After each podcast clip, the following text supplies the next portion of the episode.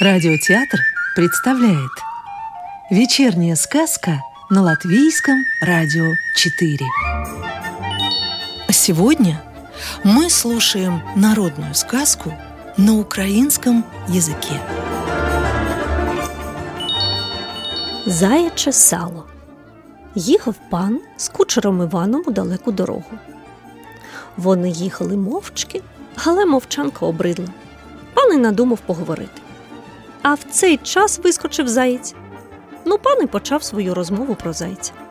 От у мене в лісі водяться зайці. Тільки не такі, як оце пострибав маленький, а великі. Я з-за границі привіз на розпліт. Одного разу я зібрався на полювання, взяв з собою чоловіка і десять загоничів. Вони нагнали мені зайців, а я їх тільки бах та бах. Ну, тоді і набив їх десятки стри. А одного забив то такого величезного, як баран завбільшки. Ну, а коли здер з нього шкуру, то було більше, як півпуда сала. От такі в мене зайці. Кучер слухав, слухав, а далі й каже: Ну, гніді, скоро вже і міст той, що під брехунами ламається. Почув це, пане каже. Чуєш, Іване? Так от які зайці бувають.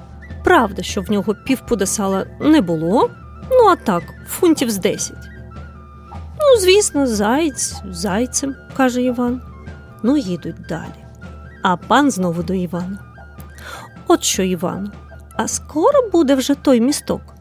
Та скоро вже, скоро, пане, каже Іван. Так от знаєш, Іване, продовжує пан. Мабуть, що на тому зайцеві і десяти фунтів сала не було. Ну так, фунтів три-чотири, не більше. Та мені що, каже Іван, хай буде і так. Але проїхали трохи. Пан повертівся на місці знову. А чи скоро, Іване, вже той міст буде? Та скоро, пане, ось ось, тільки в долину спустимось. м пане каже, знаєш, Іване, на тому зайцеві і зовсім сала не було. Ну, сам знаєш, ну яке на зайцеві сало. Та, звісно, каже Іван, заєць зайцем.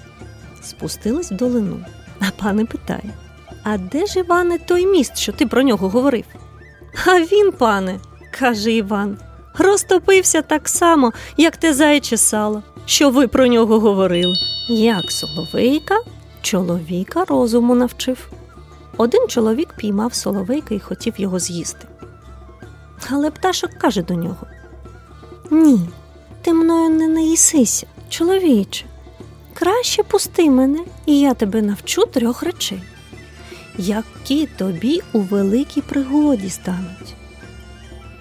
Той чоловік втішився і пообіцяв відпустити, якщо той добре скаже.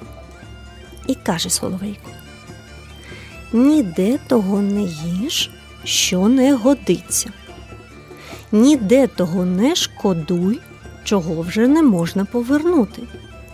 Ніколи речам неподібним не вір.